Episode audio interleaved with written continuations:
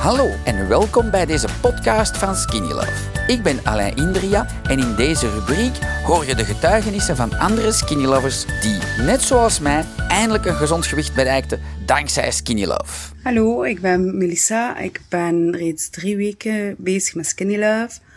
Ik ben nu een week bezig met de AX1 en ik merk wel een verschil.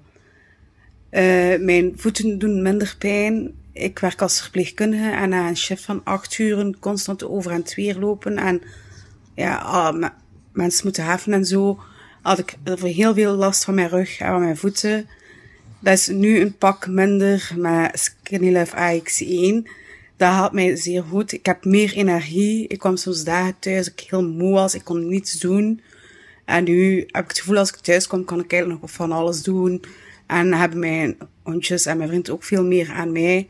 Dankzij dit verhaal heb je ongetwijfeld zelf ook de motivatie gevonden om van start te gaan. Ik wens jou heel veel succes!